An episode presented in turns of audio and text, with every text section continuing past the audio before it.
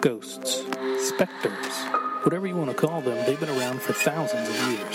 Apparently, she died from a tooth infection in one of the upstairs rooms in the house. As have the locations they haunt. History of a Haunting podcasts tells you all about these famous, infamous, and almost famous locations, and why they became terrifying places to visit. Grab a glass of wine and settle in with your hosts, Archie I mean, that was definitely the wrong thing to do. And Carrie. Nobody asked for it, Carrie. Nobody fucking asked for it, but hey, my podcast, and I'll say what I fucking want. Two people just winging it in life and this podcast. So enjoy this week's episode of History of a Haunting.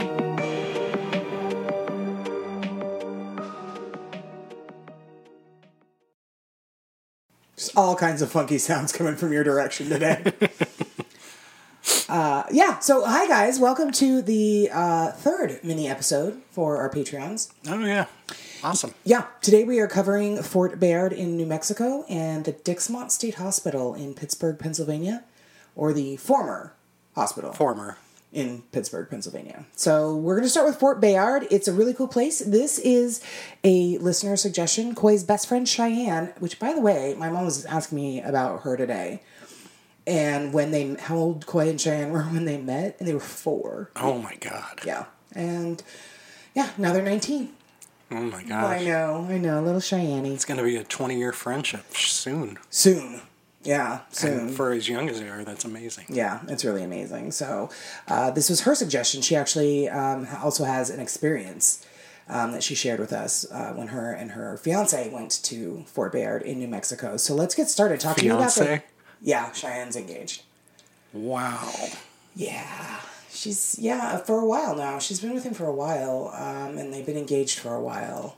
Um, I don't I haven't heard anything about a date set or anything, but yeah, yep. So, uh, congratulations to Mike and Cheyenne on your engagement, and uh, super crazy experience they had when they went there. Um, so yeah, let's uh, tell us about the history of this place because hauntings are kind of bonkers. Oh, well, um, all of my information I got from Wikipedia. That's going to be a theme for today. Cool. Okay. Fort Bayard was established as a United States Army installation in 1866 to protect miners and other settlers in the area along the Apache Trail. The fort was named for Brigadier General George Dashiell Bayard, who was mortally wounded at the Battle of Fred- Fredericksburg in 1862. 15 square miles of land were set aside for the Fort Bayard Military Reservation by presidential order in 1869. In 1886, then Second Lieutenant John Pershing arrived at Fort Bayard and oversaw the installation of a heliograph linking the Army to another Army communications network from Arizona to Texas. Fort Bayard was one of many installations throughout the Southwest that was garrisoned by the so called Buffalo Soldiers. Company B of the 25th United States Colored Infantry Regiment established the post, and they were joined by other black units, including troops from the 9th Cavalry Regiment. Oh wow, that's cool. I, I felt it important to add that. yeah, for sure. Corporal Clinton Greaves, stationed at Fort Bayard with C Company, 9th Cavalry Regiment, received the Medal of Honor for his actions against Apache raiders on July 24, 1877. A monument to the Buffalo Soldiers was erected on the old parade field of Fort Bayard in 1992. And this is where the term Buffalo Soldiers was created. No, No. but I will get to that. Buffalo Soldiers originally were members of the 10th Cavalry Regiment of the United States Army, formed on September 21, 1886, at Fort Leavenworth, Kansas. This nickname was given to the Black Cavalry by Native American tribes who fought in the Indian Wars. Oh my God. The term eventually became synonymous with all the African American regiments formed in 1866 9th Cavalry Regiment, 10th Cavalry Regiment, 24th Infantry Regiment, 25th Infantry Regiment, and the fuck. 2nd 38th Infantry Regiment. That's a workout. Whoosh. Okay. Um, and so this was the nickname given to them by the Native Americans because they fought on their behalf. Is that did I hear that right? No. Oh, cool. I'm such an attentive the listener. Buffalo Soldiers were fighting with the Union against the Indians in the Indian War. Indian oh, Wars. I guess I heard that sentence completely wrong. I may have I may have gone through it a little quickly. Oh, okay. Um, mm, mm, mm, Although several African American regiments were raised during the Civil War as part of the Union Army, including the 54th Massachusetts Volunteer Infantry, You're spitting out far too many numbers for me. I'm I know, sorry. I'm sorry, and many United States colored troops regiments, the quote Buffalo Soldiers were established by Congress as the first peacetime all black regiments of the regular U.S. Army. Oh, wow, okay. On September 6, 2005, Mark Matthews, the oldest surviving Buffalo soldier, died at the age of 111. Oh, Jesus, wow. He was buried at Arlington National Cemetery. Wow, that's so cool. As you should be. Yeah, for sure. Following the capture of Geronimo in 1886, the Apache were no longer considered a major threat. Fort Bayard's continued usefulness, like that many posts in the Southwest, thus came under scrutiny. Hmm. Due to its distance from the border with Mexico, the fort was selected for deactivation. However, U.S. Army Surgeon General George Miller Sternberg, noting the excellent health record of the post, chose Fort Bayard as an Army tuberculosis hospital and research center. Health record, like, like Like excellent People don't get people had sick. excellent health they don't the base. typically get sick there, and it's a good place for them to recuperate. Or Correct. oh, wow, okay. That's that's. I don't think we've ever had heard covered anything. I don't like think we have either. Lectures on tuberculosis made at the fort are archived at the National Library of Medicine. The fort was then transferred to the Surgeon General's Department in 1900. In 1922, the hospital became part of the Veterans Bureau. The fort was partially reactivated as a military installation during World War II. Several German prisoners of war were held at the fort from 1943 to 1945. Oh shit! Really? Mm. Hmm. The fort is now administered by the New Mexico Department of Health as Fort Bayard Medical Center, a long term care nursing facility that also contains a chemical dependency treatment center. Oh my god! Wow. And that's that's what I got. That's the history. That's really cool. It's really good. I guess you just like, if you're stupid like and ignorant like me, uh, I guess you just kind of have this image of a fort, a military fort in your head that's more like Fort Knox or Fort. You know what I Right. mean? Um, that's really cool. Okay. All right. Let's see here. Um, my part. So my part I got from two sources. One being Cheyenne, and the other, the other being GhostsOfAmerica.com. I couldn't find too much of anything else about like the hauntings and, and things like that um, really anywhere else. And I I come to really like ghostsofamerica.com because it's a it's a forum really of where people can detail their paranormal experiences that they've had at, at places all over the country. That's a really good resource for you. It is a really good resource for me. It's actually where I got a lot of my information on the Tonopah episode. Oh, wow. Yeah. Um, so let's just get into it. These are going to be uh, just stories that people had written into Ghosts of America about the experiences that they had at Fort Bayard. Okay. Um, and then we're going to end with Cheyenne's because that one was really nuts. And yeah, best for last. so this first one starts My mom works in Fort Bayard and has told me she would often hear kids playing and footsteps at night when no kids are around or even in the building. That's a classic one. That's just a such a classic one. Um, following also reports of a woman jumping out of a window. Um, she ends it by saying, though I have never seen that, I'm actually scared too, which I would be too. Yeah, definitely. I would definitely be too. Um, I think was it um, was it Leap Castle episode where the apparition of a little girl is seen jumping off of one of the um, battlements. I think I don't that was one of the reports of Leap Castle. That would be terrifying. Um, certainly, uh, Hotel San Carlos is another one where Leonie Jensen is Oh, often seen. That would be horrifying. Um, and I guess this one has its own Oh, person. okay. Um, now, somebody did comment to this woman's post, and she said, reference the quote, woman that jumped out of a window. She goes on, if this was in one of the doctor's quarters toward the end of Doctor's Row, here is the story behind that. A doctor, his wife, and their maid lived there. The doctor and maid were having an affair. The maid wanted to cut it off, but the doctor refused to allow her to leave. oh, Yeah. Gross. not a good time. Not a good time. All right. I mean, but my part never is. Um, my- my part never is. Never is. No. I guess he actually forced her to remain in the home, not even allowing her to go onto the porch. One night he came after her in her room on the second floor. She, um, being desperate, she to leave and get out of the situation. She jumped out of the window, falling to her death. So apparently that scene is is seen replayed like a um, a residual haunting God, that's unfortunate. which is terrible. Yeah. Um, this person writes Fort Bayard, this was creepy and sad. Fort Bayard is a very interesting place to visit, this person writes. I went with my grandma during the summer and I heard gunshots, but I kind of dismissed it as there is a shooting range nearby, I guess. Okay. They go on to say, I looked into the houses and the windows of the hospital. There was just that general creepy feeling that you feel in a haunted place. My grandma and I were going to drive to the graveyard. This is where things got weird. I'm, I'm not surprised. it's a graveyard. Uh, as we were going to leave, a truck drove in and an older woman got out with a camera. I assumed that she was going to take pictures at the hospital. I asked her what she was taking pictures of. She gave me a smile and happily stated she was going to take pictures of her grandson. I replied something like, "Ah, that's nice," and I got into my grandma's car. As and I watched as the woman proceeded to take out a rocking horse and another ride-on toy before setting them in the grass near a headstone. She just stood there and waited. From what I saw, there were no children present. Her dead grandson. Yeah. Yeah. Saw that coming. Awful. Awful. I didn't. I was reading it and I was like, oh, cute. Uh, oh my God. That's fucking heartbreaking. Um, this other person writes, living in Deming, 45 min- minutes. Minutes. Minute. Aaron, there's your first word. There's you go. There's you go. There's you go. There's your second one. Hope you're writing it all down. I, I ran through some of the infantry regiment and all Uh-huh. those words, so I'm sure she's she's she'll be busy with this. I'm one. sure she will. Um, living in Deming, 45 minutes south of Fort Bayard, I visited this wonderful historic location many times during day trips.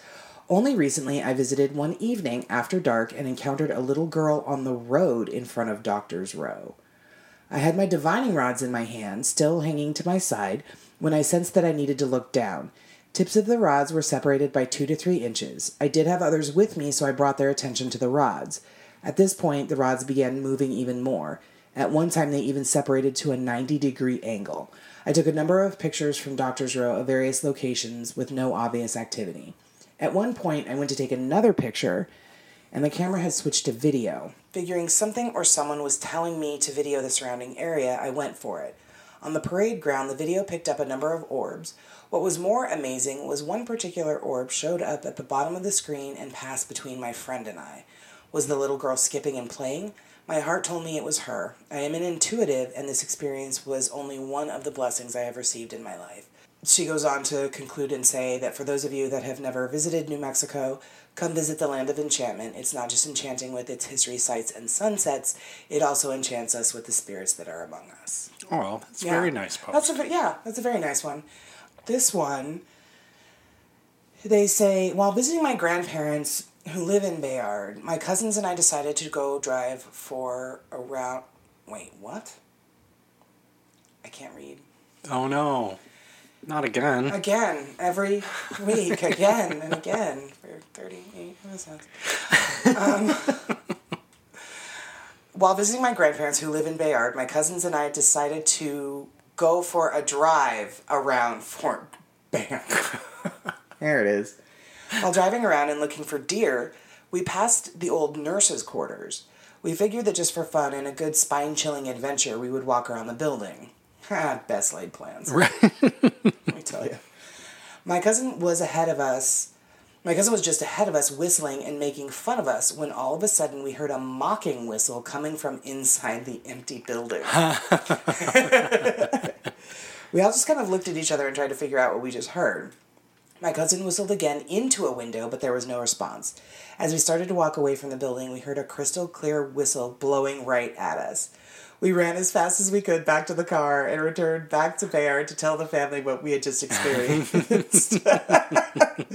My uncle returned back to the building with us about 30 minutes later, and we could not repeat the experience. The building was, quote, dead silent. Oh, that's awesome. That was a good one. That's some really good stories. These are some really good stories, yeah. Um, this one is horrible. Oh, I mean, way to bring down the house, Carrie. It's good, but it's horrible. Um, there's the old hospital building at Fort Bayard. Bayard or Bayard? Well, Baird. We've been saying Baird this whole time. There is an old hospital at Fort Baird, and they have uh, the nurses' quarters. Um, when my friend took a picture of the nurses' quarters, she found a face in the window looking back at her. When we turned around to leave, we saw a body on a tree that was looked like he had been hung there. Oh, Told ya. thanks, Carrie. Love a good I told you so. um, this one I'm going to read exactly as the person wrote it, and it's it's clear that English is not their first language. Okay. So, before I lived in Bayard, I lived in Fort Bayard. I saw many ghosts, so one time I saw this movie, it had a ghost in it. I liked it. Then that night, I was hoping there will not be a ghost, for this was not my first ghost to see. I looked out a window I have, and it appeared fast. The same ghost that I have been scared of. I don't know the rest, for I have. I don't know the rest, for I have forgotten it like my whole life, but I can see ghosts. So, Okay. now they're peering in windows like peeping toms. That's fucked up. now And this for English as their second language, she sounds greater, better than It us. sounds really good. Yeah, she's certainly better than us. It's probably British English as your second language. The Queen's English. Yes. Sure. Yeah, let's call it that. Now this one, uh, oh God. um, but it was creepy and amusing. So here we go. this person writes, "There's a story that goes very far back. Actually, a couple I want to tell you about. One, it's kind of the same story, so I don't, I didn't get the purpose of the. I'm going to tell you a couple stories, but anyway." Um, one starts in the year of 1956. A woman went into premature labor after a pregnancy of just six months. Oh, Her family had lived at Fort Bayard, and since it was so sudden, she had to have her child there. It was a Sunday night. She entered labor at 11 p.m. that evening and never lived to have her child. She was pronounced dead at 12 12 a.m. exactly. They attempted to save the child, but when they tried an emergency C section, they found she wasn't pregnant. Whoa. They checked the whole hospital. That's this is the part that I don't quite get. They checked the whole hospital, but the baby could not be found. To this day, the child is presumed dead, although it seems as if it disappeared into thin air. To this day, if you visit Old Fort Baird Hospital at the time of 12:12 a.m., you can see the mother roaming the halls of the hospital looking for her baby. That's weird. Mm-hmm. That's that, there, there's something. There's some, fishy it's there. it's definitely I think that being a good making of the following urban legend. If you go into the room she was in, if you can figure out which one it was, you look into a mirror and call her name 12 times at 12:12 a.m. She will appear to you and take you to an unknown place where you will never be seen again just like her child. You will disappear into thin air and live the rest of your life in an eternal place worse than hell and oblivion put together. But if you're never seen again, how do you know that's what's happening? like I, Okay, Shane. I mean, if it's gonna, if it's something that I'm gonna immediately dispute or like completely write off, it's got to be full of holes. One or two, maybe, but yeah, I just thought it was an. It, it started out as such an interesting urban legend, and then it and then it fell into an imaginary place worse than hell. worse than Hell and Oblivion put together. okay. Yeah. Um, so this next one says, I grew up in Fort Bayard from 1976 to 1987. I lived in the last three story house before you get to the Swish building. In the early years, there was a lot to explore. On the top of the hill to the left, before the National Cemetery, there was a building called the Sojourners Club. My friends and I explored every inch of that building in the 80s.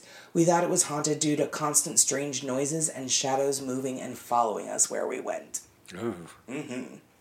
Um, this person here says I was on a fourth grade field trip to Fort Bayard Hospital.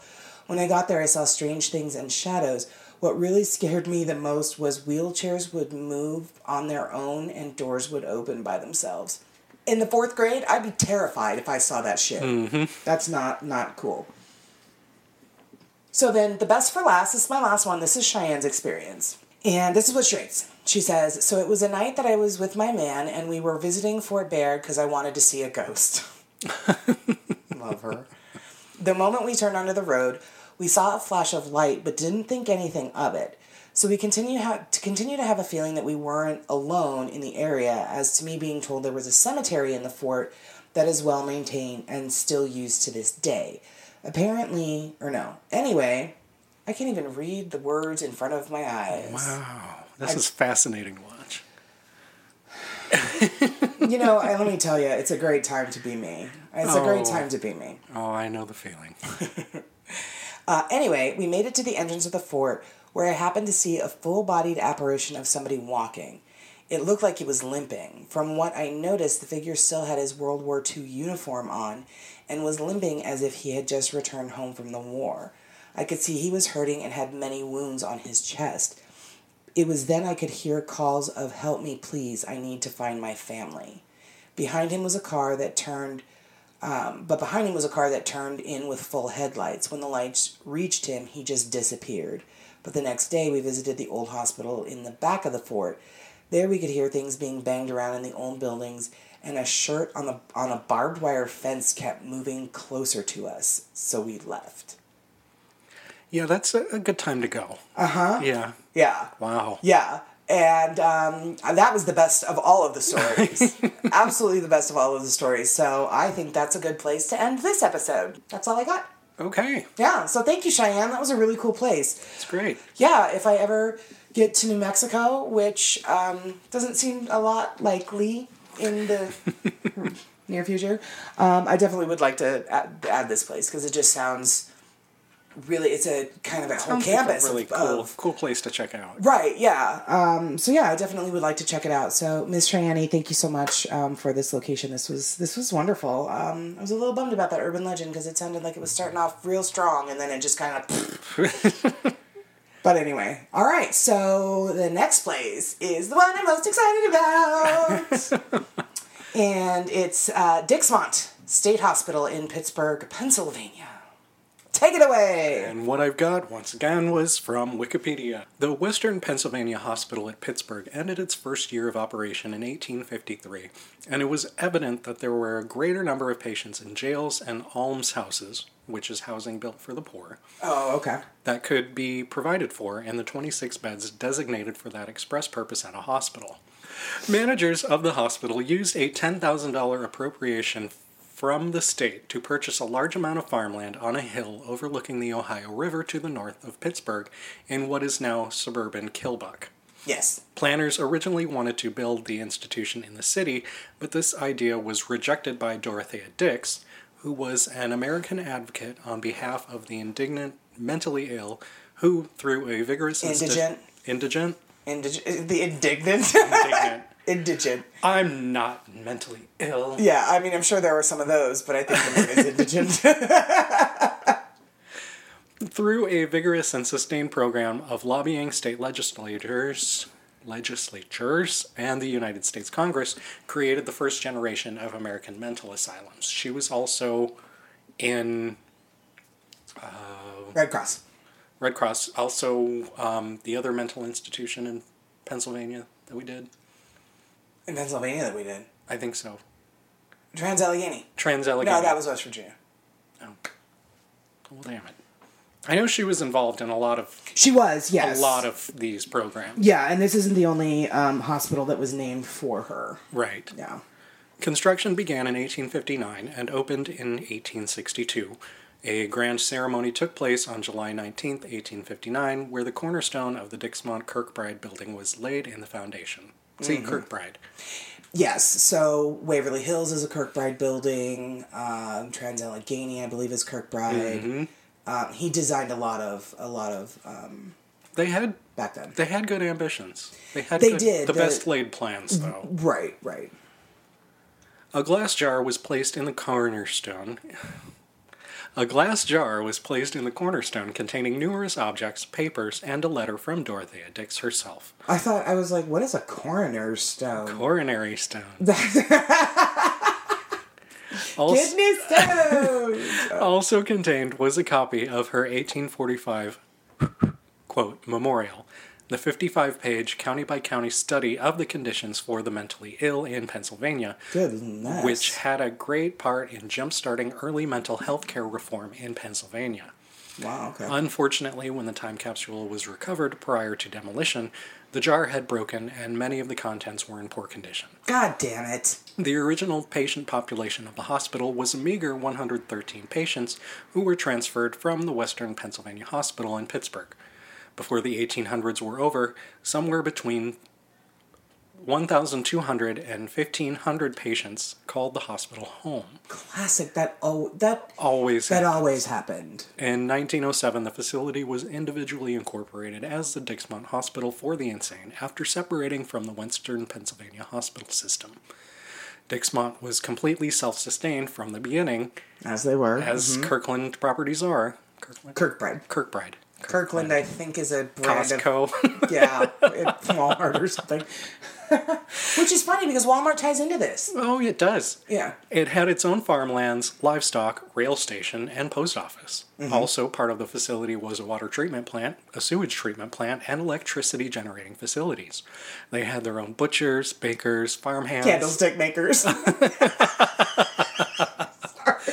electricians. There's your candlestick makers. There we go, okay. Laborers, pipe fitters, botanists, chefs, and even an, even a barber and dentist. well, you sound more surprised by the barber and dentist, but I'm like a botanist? Really? Yeah, That's- no, the that's- okay. botanist is what made me go, a botanist? Right?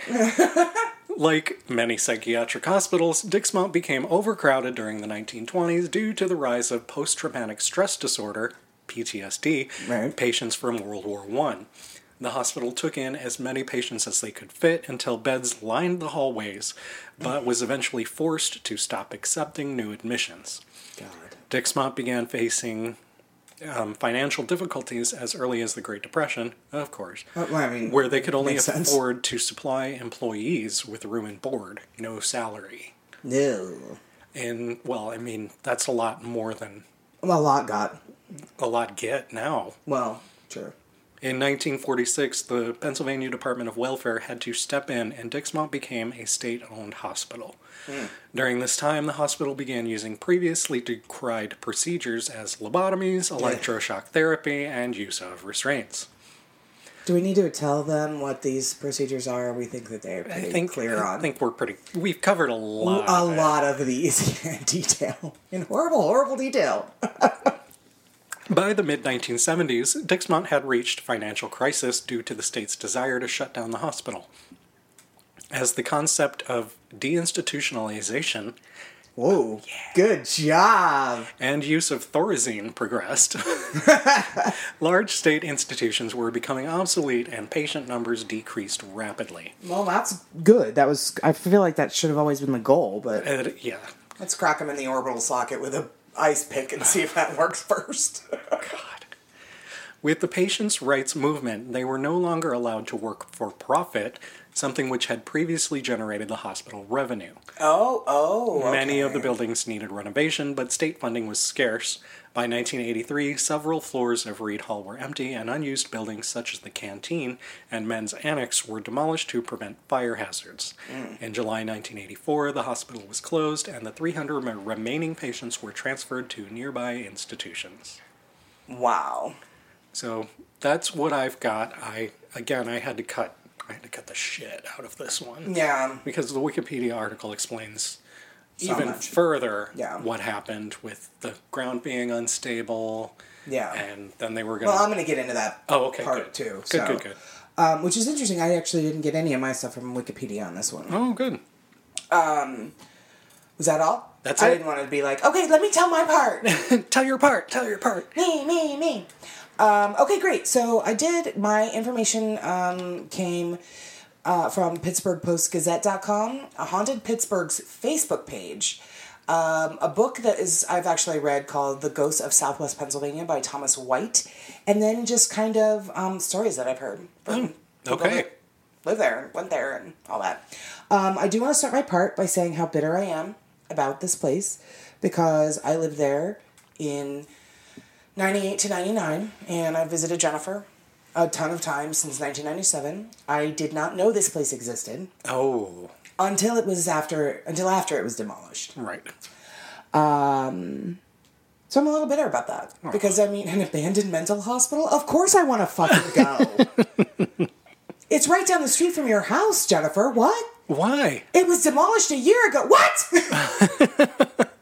yeah, I mean, this I, my voice in that conversation just got higher and higher until like only dogs could hear me. Bad, Jennifer. Bad. Bad Jennifer, bad. Um, so yeah, that bummed me out pretty hardcore. Uh, but we have been up there and driven by. The cemetery is still there. Oh, it'll always be there. It- well, not always. I mean, there have been times where they have completely moved cemeteries to for development purposes. They don't. Some Oh, people see, I'm thinking of Poltergeist. You moved the headstones, but you didn't move the bodies.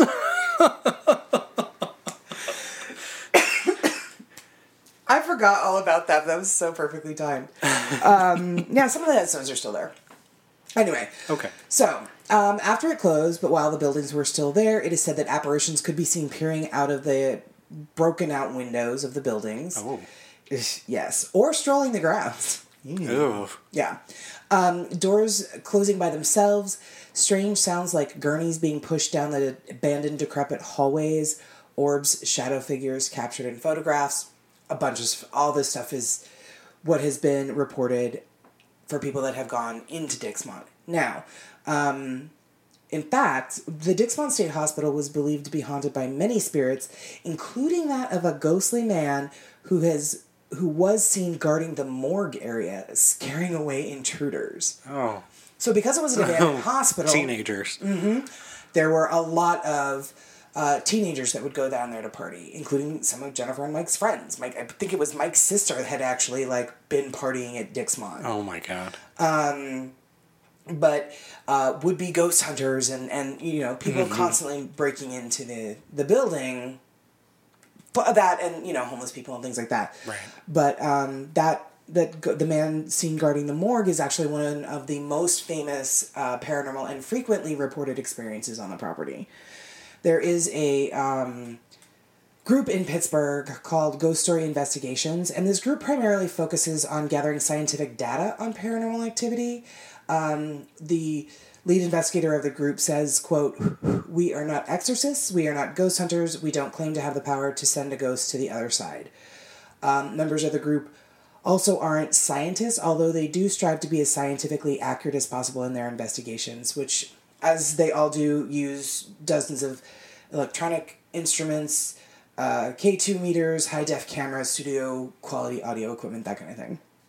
Um, now, this group did recently, and by recently as, as of this article, which I think was in 2013, so not so recently, filmed a two part investigation at the Dixmont State Hospital Cemetery in Kilbuck, um, which is actually home to 1,300 graves of patients and staff members of, of the former mental hospital. Oh wow. Yeah.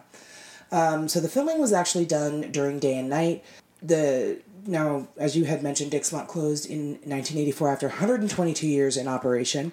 Um, but the hauntings are still reported at what's left, like I said, the overgrown cemetery. Each grave is marked with a small tombstone and a number. Uh, you can find out for one the ones that they knew about. You can actually access Dixmont's uh, records, burial records I thought that was really which I thought was really cool. Yeah, um, many of the grave markers are no longer legible, and some have been you know displaced by trees and other vegetation. But they investigated this cemetery. I mean, I love it, but I also hate it. But I also will definitely do some shit like this, and I will. I will hate that I love it the entire time. Yeah. So the lead investigator of this group said that audio is our biggest friend during ghost hunting. Um, no obvious signs of haunting were observed as far as shadow people, pictures, things like that. They did catch a number of EVPs in which some said hi and please don't go in a cemetery. Oh. Just heartbreaking and terrifying. They also reported that on the recordings taken at the cemetery, the words pain and dead were captured. Oh. Yeah. Aw. Oh. It's an emotional roller coaster, my part. Now, I'm going to butcher his last name, um, but Ralph uh, a Kilbuck construction contractor whose family partnership owned the empty, decaying collection of buildings at the time, he isn't surprised or particularly upset with um, with the remains of this makeshift camp inside some of the buildings of the hospital. Um, some kids set up a party house in here, and he says this as he's taking the you know, interview interviewer through the buildings. So it says that he, as he gingerly steps over broken glass, following ceiling panels and trekking through long, dark halls past endless numbers of tiny bedrooms where residents of the asylum spent their lives isolated from mainstream society. It goes on to say that for several years, Stroiny has kept a guard on duty in a house at the end of the property, but that doesn't stop vandals from sneaking in. Well, raise his hand. That's me. That's not you. You wouldn't vandalize. I wouldn't vandalize, but I would probably fall in one of these next groups. Not just vandals, but Ghostbusters and psychics and makers of obscure B grade horror movies are drawn to Dixmont. um, which even Dixmont even had an underground tunnel system Oh, nice. that um, Stroiny, the the owner, had said is spooky, especially at night. I mean, I believe it. The body chute at Waverly Hills is yuck. Oh, no. yeah. So anyway, Jennifer's friends, Mike's friends, you know, they all have tales of parties that they've been to inside Dixmont, and I'm so jealous and will be for the rest of my life that I never ever got to see it when it was standing. Oh, um, And apparently, all these people, they just about everybody had freaky months of nightmare-inducing shit happen to them while they were in there. oh. Um, but anyway, so that's pretty much what I have on the Ghost of Dixmont, which is why it's a mini episode. I really, really wanted when I think you remember back when we first started this, and we were gathering a list of places we wanted to mm-hmm. do. Dixmont was at the top of the list, and when we got to Researching it, it was like it wasn't there wasn't much. No, I found a lot. But You, I mean, yeah, that's the thing. You're like Archie's history part will always be great, but like with the Island of the Dolls, like three sentences, bam, I'm done, and I've got to take it in a different direction. Kind of the same thing with this, but kind of not. So, uh, for all of this, which is a decent amount of paranormal activity, especially in the cemetery.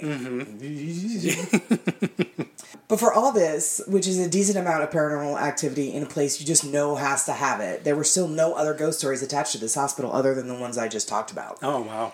Yeah. Um, they sold it, they razed the buildings, and then Walmart came calling. So, in 2005, a developer purchased 75 acres of the land that held the former mental hospital and its surrounding buildings, um, not including the hospital cemetery, which obviously. Okay. Now, Walmart had plans to build the Rover Point Shopping Center on the site, of course, anchored by a Walmart Supercenter.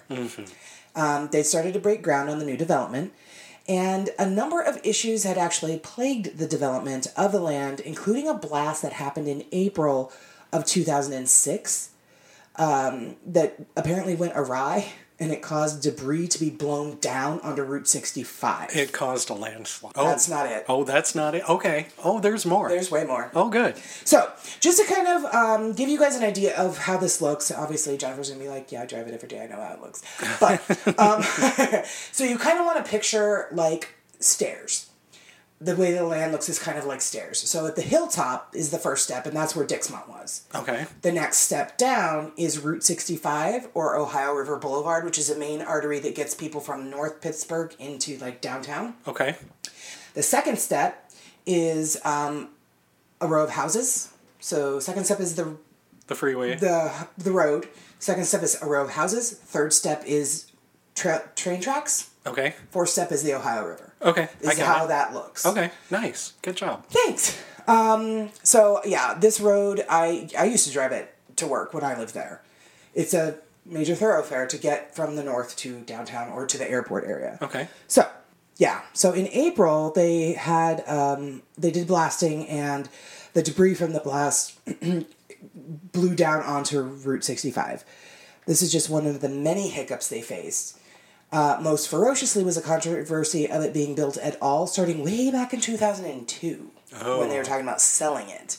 Then, this is what you're thinking of. In September 2006, and I remember when this happened. Oh no. because it happened shortly after I, I think it maybe it happened two weeks after I went to go visit Jennifer. And to get to Jennifer's house um, from the airport, you have to travel down Route 65. And, you know, conversely, you've got to go down Route 65 to get to the airport. Right, right. And it happened like a week or two after I had been there visiting her. oh jeez. So in September 2000 two- 2006, Jesus. Aaron, write that down. the um, A massive landslide occurred from the site. The ground shifted wildly, and, quote, boulders the size of refrigerators tumbled down the steep, crumbling hillside. Who's snoring? It could be anybody. Archie, Sorry, wake up. That was me. me not wearing any pants over here. I mean, uh, God. when I said make yourself at home, I didn't mean. No, I'm kidding.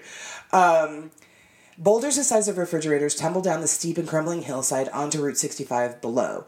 Tree limbs cracked and groaned under the weight of the estimated half million cubic yards of dirt and rocks uh, that formed a continuous cascade that billowed down on top of the normally busy artery into Pittsburgh, completely blocking it. And uh, yeah, and it was blocked for weeks, weeks. wasn't It? it? took uh, around two weeks to clear the road and um, stabilize the hillside. oh, Yeah. did any of that make it into the housing?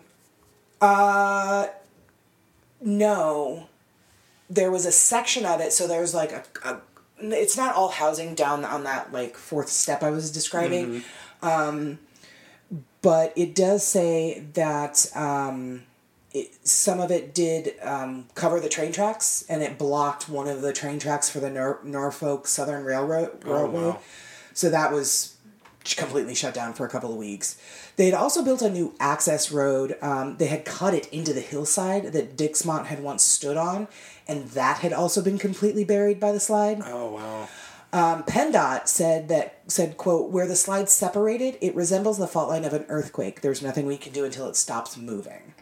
Yeah, yeah. So Wow. they had assigned an emergency worker to guard the area overnight, and he reported that the hill had been advance, advancing about five feet every half hour. Holy shit. By morning, the mass of earth and stone that had already moved measured about 500 feet wide and 20 feet high.